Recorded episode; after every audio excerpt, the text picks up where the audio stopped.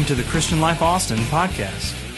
Visit clcaustin.com for the latest news, register for an upcoming event, or support the Christian Life Ministry through our online giving portal. We trust that you'll enjoy today's message. Thank you once again for listening.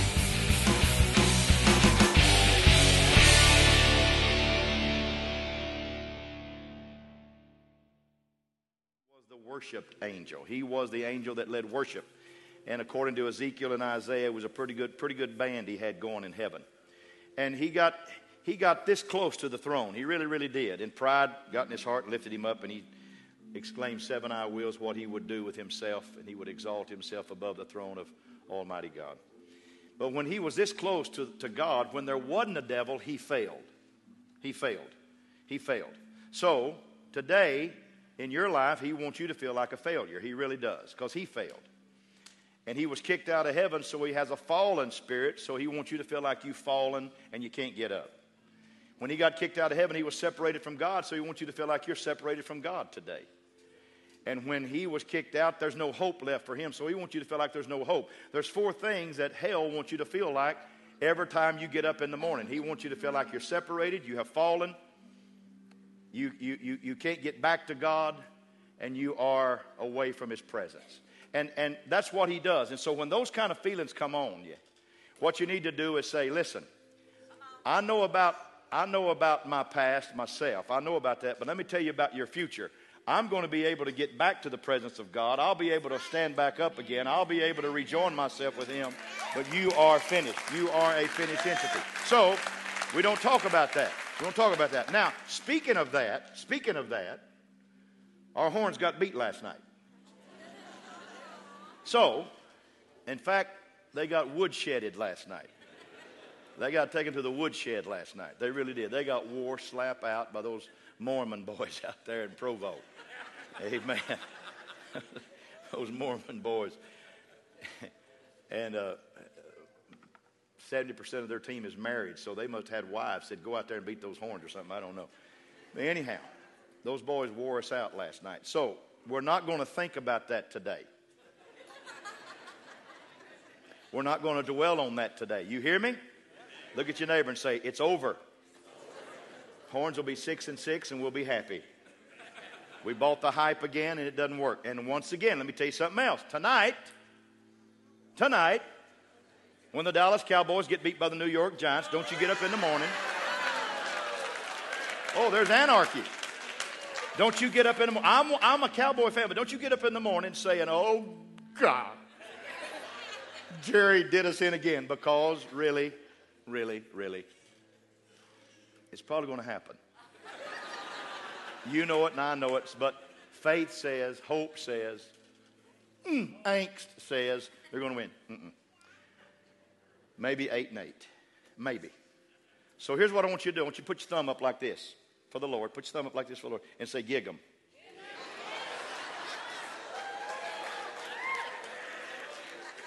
I never thought, uh, y'all going to ship me off to College Station, make me pastor over there. I probably could start an extension work over there and build a great church. Tell them, gig them over there, you know. But we're going to forget it. We're going to move on because this is about the Lord. It's the Lord's day. Amen. Amen. Yay for Bowie. Yay for Westlake. Yay for Lake Travis. Yay for Manor. Yay for all Austin High. Yay for all the teams that our boys play for, even the little boys that play pee wee ball. Yay for all of them. Win, lose, or draw. We love our kids. We love our young people. Let's clap our hands and say yes, yes, yes about all that. Amen. Amen. If I wasn't such a sports person, I wouldn't even bring that up. But I, I don't want you to dwell on that. We're going to have a great day today. It's going to be a great day today. Thank you for being in the house of the Lord. If this is your first time, we welcome you. We welcome you to Christian Life Church. And we've got some, we probably have some college students or kids that are coming to University of Texas, and maybe you're here for the first time today, and we've got we've got some great, great college kids. Our young people right now are meeting upstairs. They have their own image group on the first Sunday of every month, but last week was a was a Labor Day weekend, so we let them meet this week. Brad put it off till this week, and so uh, our kids are meeting upstairs. But we love our young people. Let's give our young people a great hand upstairs. Our image group.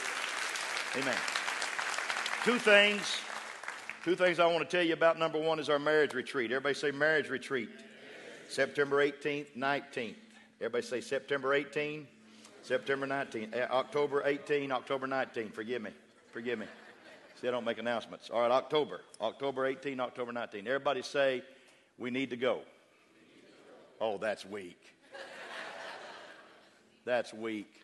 Sun tea's stronger than that. Everybody say, we need to go.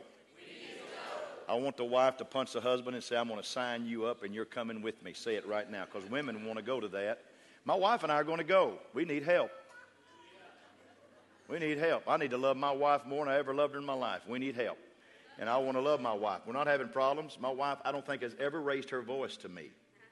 And the only time I really ever raised my voice was at the dog one day, and my girls jumped sideways saying, Daddy, we've never ho- heard you holler so loud. That dog got on my nerves. And I hollered at that dog. She's on in that dog place, wherever that is right now, but I don't have to holler at her anymore. But I hollered at that dog. But we need to make it a vital part of our life. Hey, guys, if you got enough money to spend on a hunting lease, if you got enough money later to go to the mall, if you got enough money to do things that you want to do, you need to spend a hundred bucks and 25 extra to go to a marriage retreat.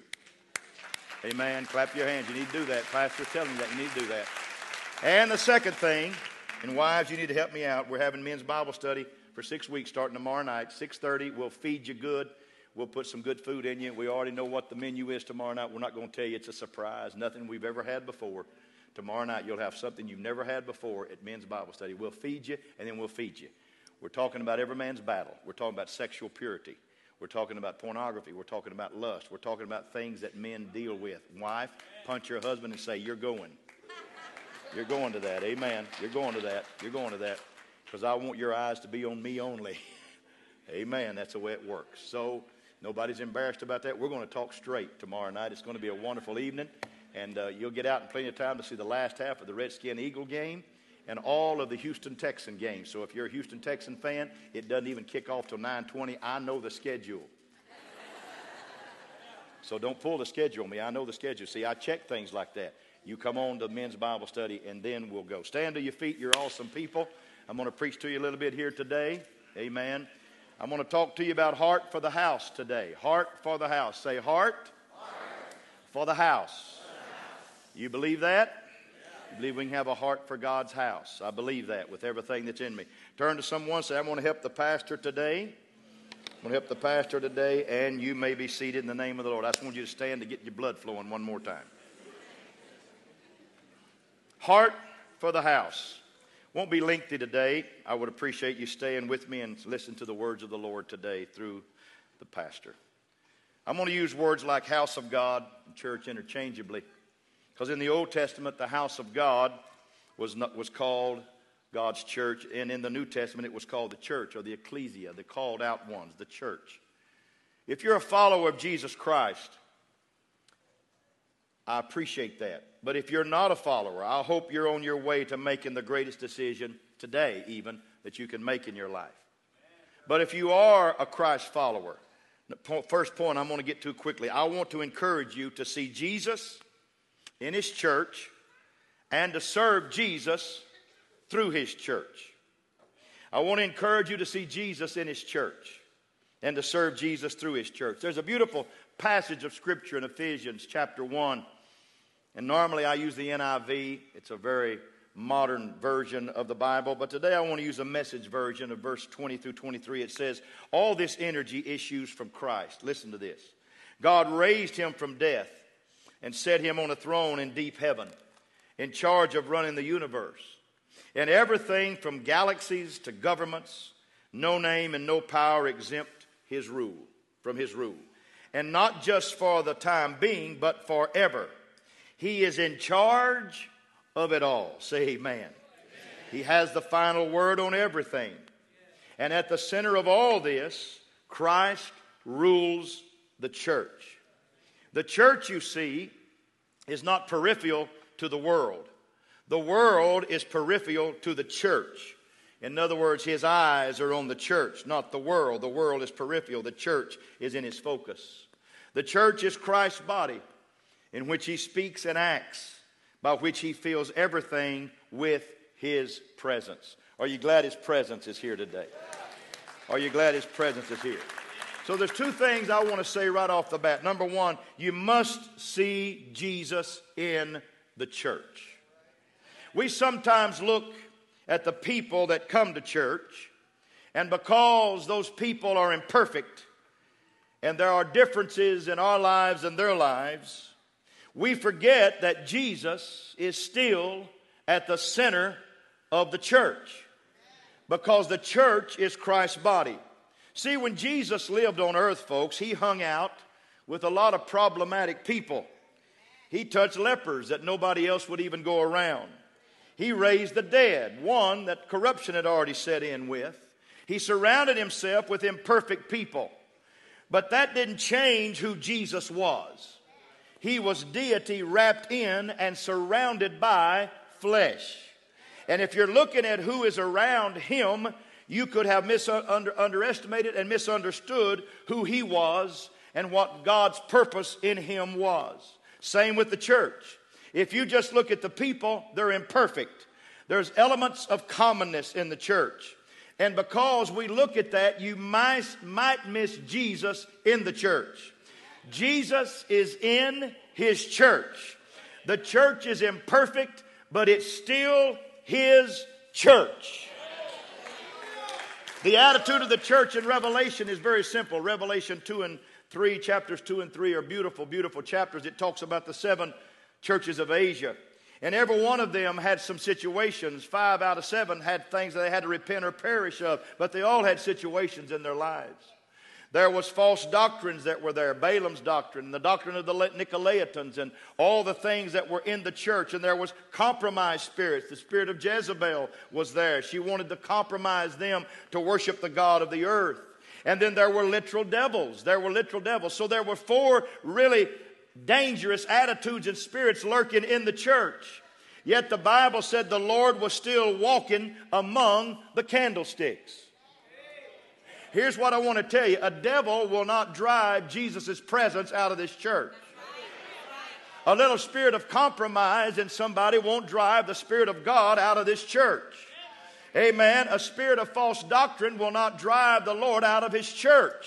I'm here to tell you the power of God, He purchased this with His own blood. He shed His blood for it, and it is His church today.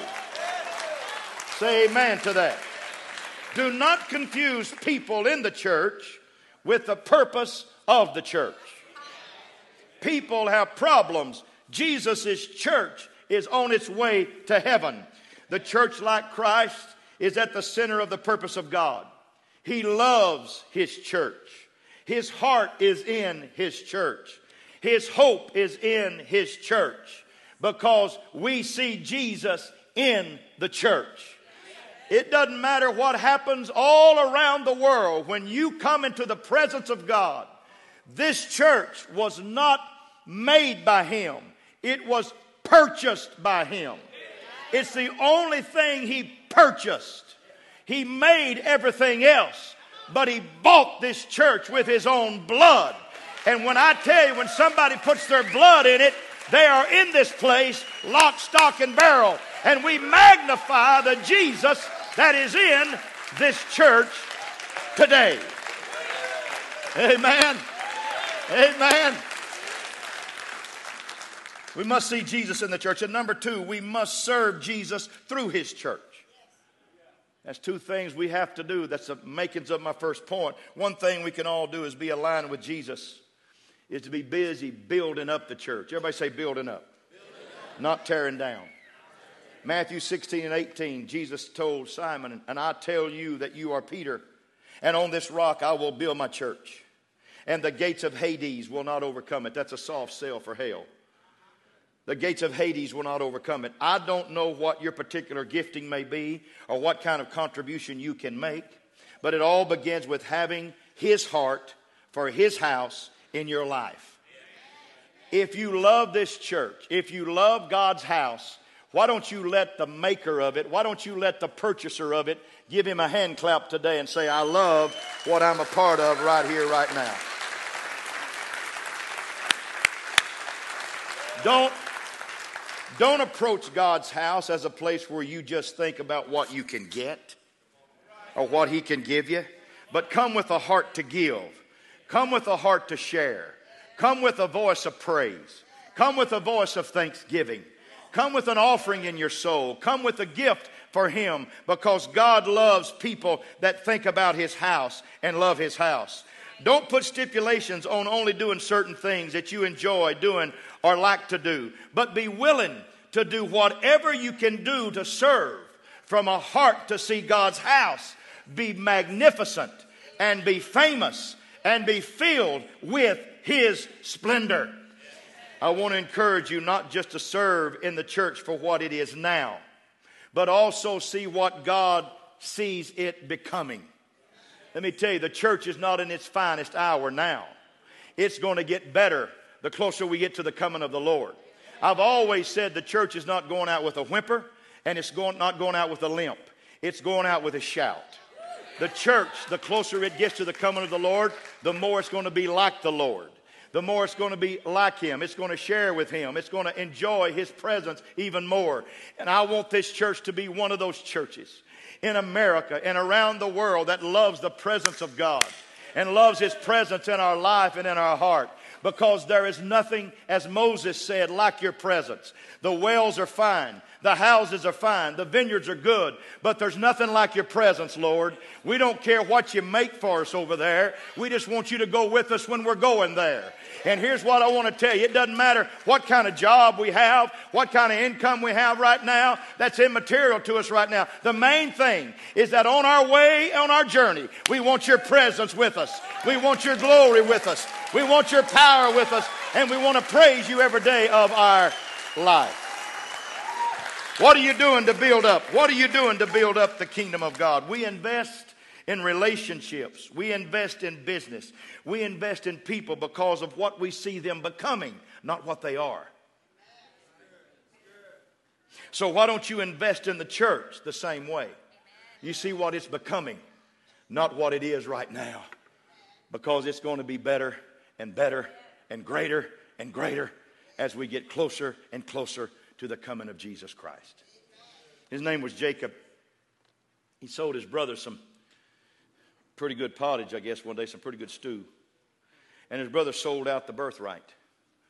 Esau said, I don't want it. And Jacob said, That's fine. But then Jacob and his mother, Rebecca, had to get past dad. But dad had some bad eyes.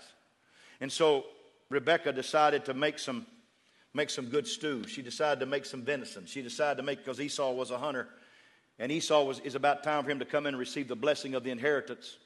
But he was out on another hunt because he didn't care about the things of God, and Jacob cared about the things of God. And so Rebecca put some, put some hair on his arm and hair on his neck. She put some, some deer spray on him, whatever. then she put that stew in his hand. She said, Go in and take this to your dad. And he went into his father and he said, Dad, my name is Esau, and I'm here for the inheritance. And Isaac said, You have the feel of Esau. You smell like Esau, but you have a voice of Jacob. And he said, I am Esau. And because his dad was unable to see who he really was, and because he just went by feeling and not by the sound, he blessed that boy with that birthright. And so when Esau came and walked in and said, Father, I need you to bless me, and, and Isaac said, I can't bless you, son. I've already blessed your younger brother. I've already blessed Jacob. Esau was angry and chased after Jacob and made a vow that he would kill him.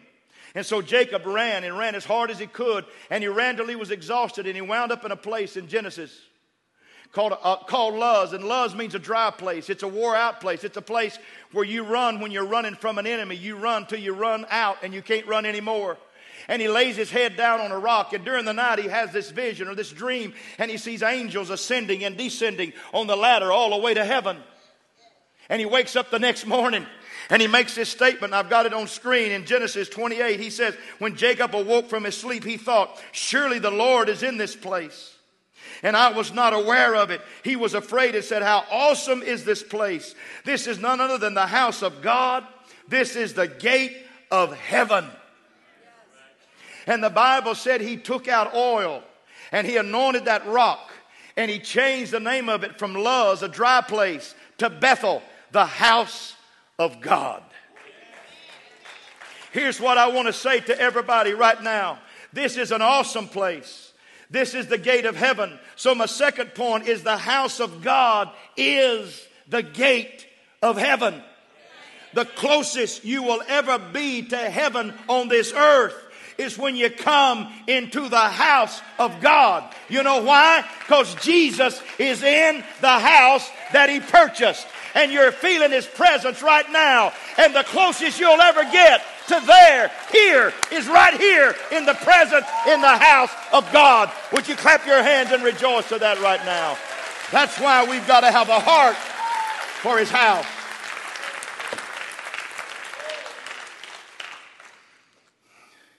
See, when Jacob did what he did, this is before there were actual buildings. This is before the law came and there was no tabernacle in the wilderness. There was no houses of worship. And it refers to a place where he had experienced God. He had a one day. Let me ask you something. How many of you folks have ever had a one day in God's house? Just one of those days. Just one of those days. You know what I'm talking about? The day you got baptized. Let's talk right now. The day that the Lord saved you. The day. How many remember when you got the Holy Ghost in your life, huh? How many remember that? You remember that? I used to sing an old song, I never shall forget the day when all the burdens of my heart rolled away. It makes me happy, glad, and free. I'll sing and shout it because he's everything to me. Anybody ever been healed one day in the house of God? Anybody ever been touched by the power of God? How many were here last Sunday and saw the little lad come up here that was blind and now he can see? You know what I'm talking about? There's something that happens one day in the house of God. How many of you had cancer and God has healed you? How many of you had heart trouble and God has healed you? How many are here right now and want God to touch you today? You can have a one day right now in this house if you'll accept the word of the Lord in your life from this pastor.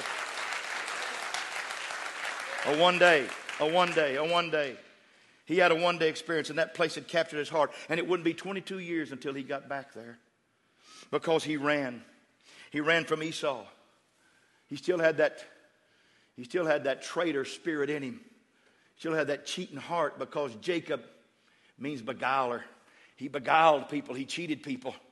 And he had to have a wrestling match at Peniel with an angel. That angel had to knock his hip out of socket. He had to walk with a limp the rest of his life.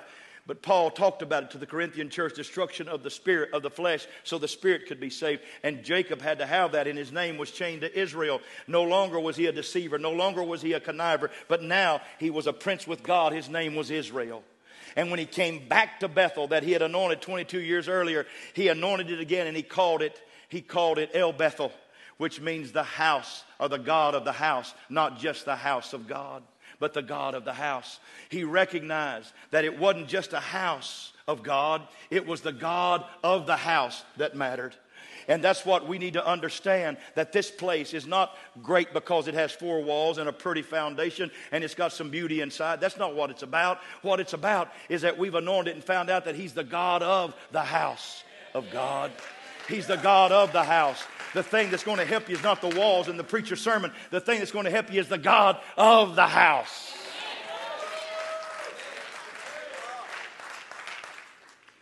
God's house is not perfect, but it's the gate of heaven. Not everyone comes for the right reason, but it's the gate of heaven. Not everyone does the right thing in God's house, but it's the gate of heaven.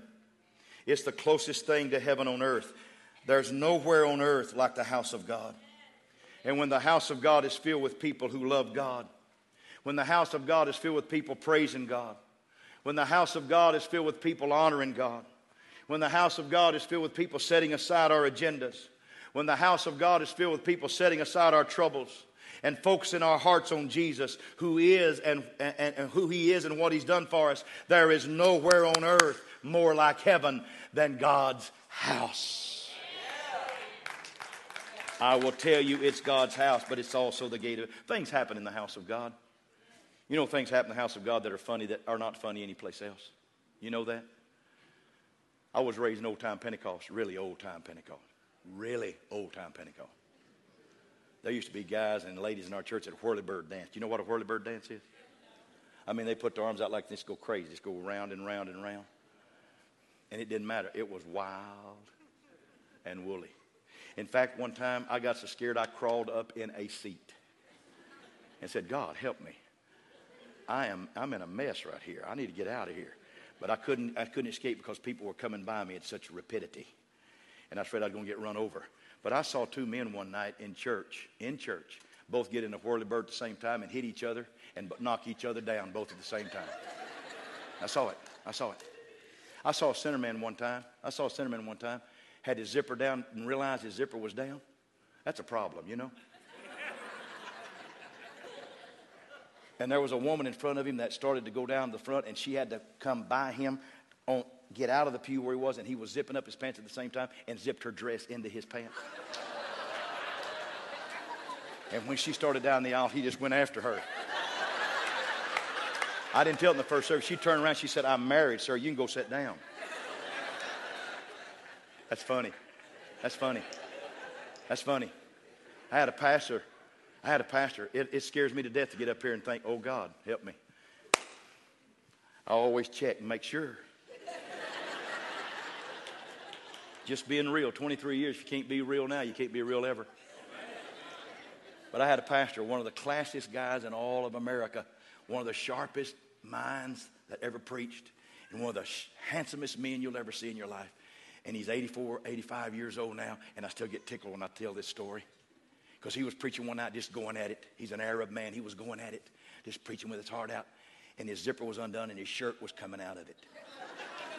and his wife was sitting over here, and she said, I was right in front of her. She was trying to get, him, get his attention. And she punched me. She said, Rex, tell him, tell him, tell him. I said, I'm not going to tell him. And finally he stopped. He said, What do you want, Tigger? Her name was Tigger. What do you want? She said, John, you're unzipped. Zip up. That's funny. That's funny. Or like the woman, the pastor's wife that came out of the restroom and tucked her dress in the stuff. She mooned everybody and didn't know she was mooning them. That's funny stuff. It's not funny anyplace else. If you're in a bar and somebody does that, everybody's drunk. They don't realize. They, ah, look at that. That old girl got her stuff tucked in. Don't matter. But when you're in church, that's funny stuff. But church is an awesome place because things happen in church that doesn't happen anyplace else. Like, if I were to go through the audience and ask people, we would hear over and over and over again about people having that one day with Christ. One day that you can't get in a grocery store. One day that you can't get at a ball game. One day that you can't get in a school or a classroom. Because things happen in the house of God that don't happen anywhere else. Like children and students are going to learn to worship God here. They're going to learn to live for Him here. They won't learn that at school. The house of God is where they learn to experience God's will and plan for their life. I grew up going to church. My whole life has been shaped by the house of God. And whether you grew up in it or came later in life, most of you are just like me. The house of God has been the gate of heaven for you. It's the closest thing to heaven that you'll ever feel in this life. I got baptized in the church. I learned the scriptures in the church. I was called to ministry in the church. I met my wife in the house of God. My family values have been shaped by the house of God. I found lifelong friends here around the city and around the world in the house of God. My daughters met and married their husbands in the house of God. I'm telling you, I love God's house. There's nothing like the house of God. That's why that's why David said it this way in Psalms. He said, I love the house where you live. Oh Lord, the place where your glory dwells. Say it with me, Lord, I love the house where you live, the place where your glory dwells. See, there was a steady progression being made from Moses' tabernacle to David's, and both of them were tent like facilities. And David's was only created because Moses had lost the Ark of the Covenant. And David had brought the covenant home. And he put, he put the, the new house on Mount Zion and opened up the, tent, the curtain tents and let everybody see the glory of God. It was movable, but now, but now God wanted a house. And so he put a house in David's heart, a house that would be built as a place for God's people together. And he told David, he said, You know, David, you'll not be able to do it because there's too much bloodshed in your life, but your son will succeed you. He's a man of peace. He'll build a house. But you got to listen and read what, he's, what he says about it. First Chronicles 22 and 5, David said, This is David, my son Solomon is young and he's inexperienced, and the house to be built for the Lord should be of great magnificence and fame and splendor in the sight of all nations. Everybody say, God's house ought to be big time. It ought to be beautiful. It ought to be precious. You don't need to have agendas in the house. Come on. You don't need, you don't need to have quarrels in the house. It ought to be the greatest place in all the world for people to come and feel the touch of God in their life. It ought to be a place where they are anointed.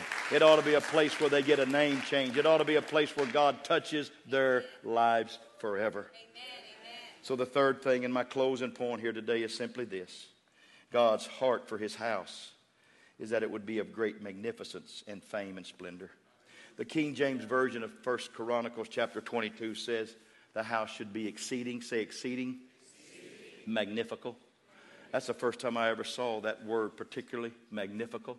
But it was a word that described how great God wanted his house to be, how awesome God wanted his house to be. I want to thank all parents that bring your kids to the house of God. I want to, bring, I want to thank all kids that come to the house of God without your parents.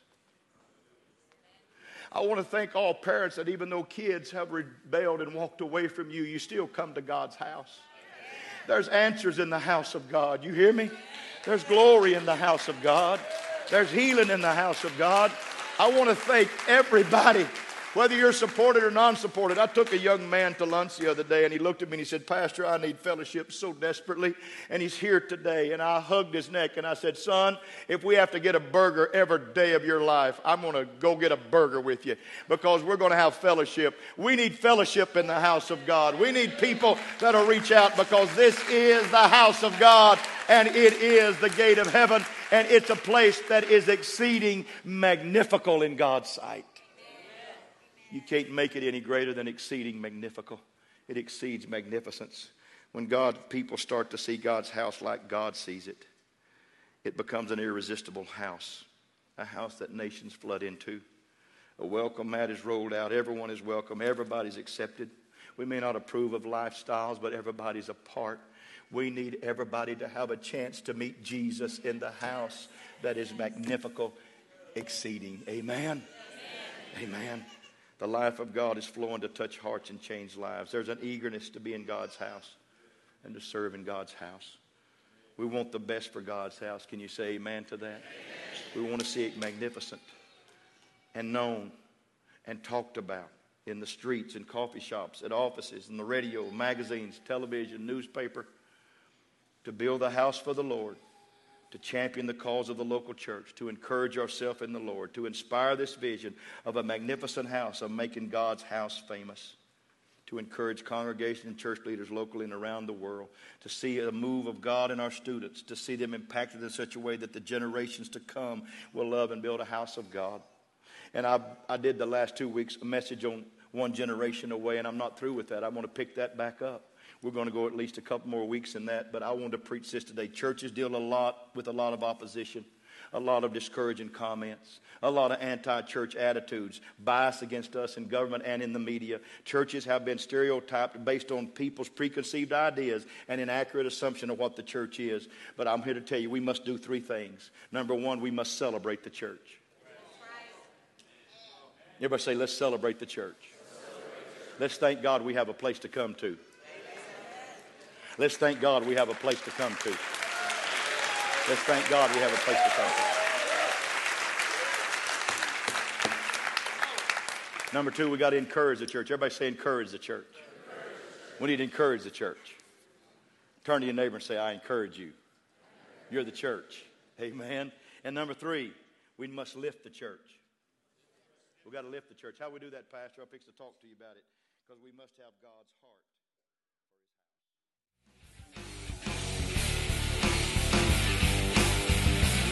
And that concludes today's podcast. Thanks again for listening.